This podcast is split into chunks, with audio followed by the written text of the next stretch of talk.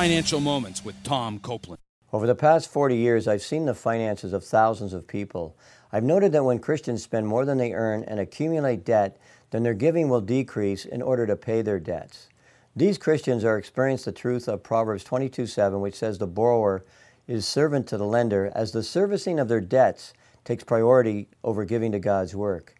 The long term solution is to learn God's perspective on debt and how to get out of debt. Here's some initial steps.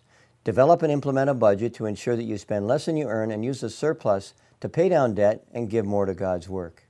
Secondly, study God's Word on finances so you can avoid the many financial pitfalls that result in debt.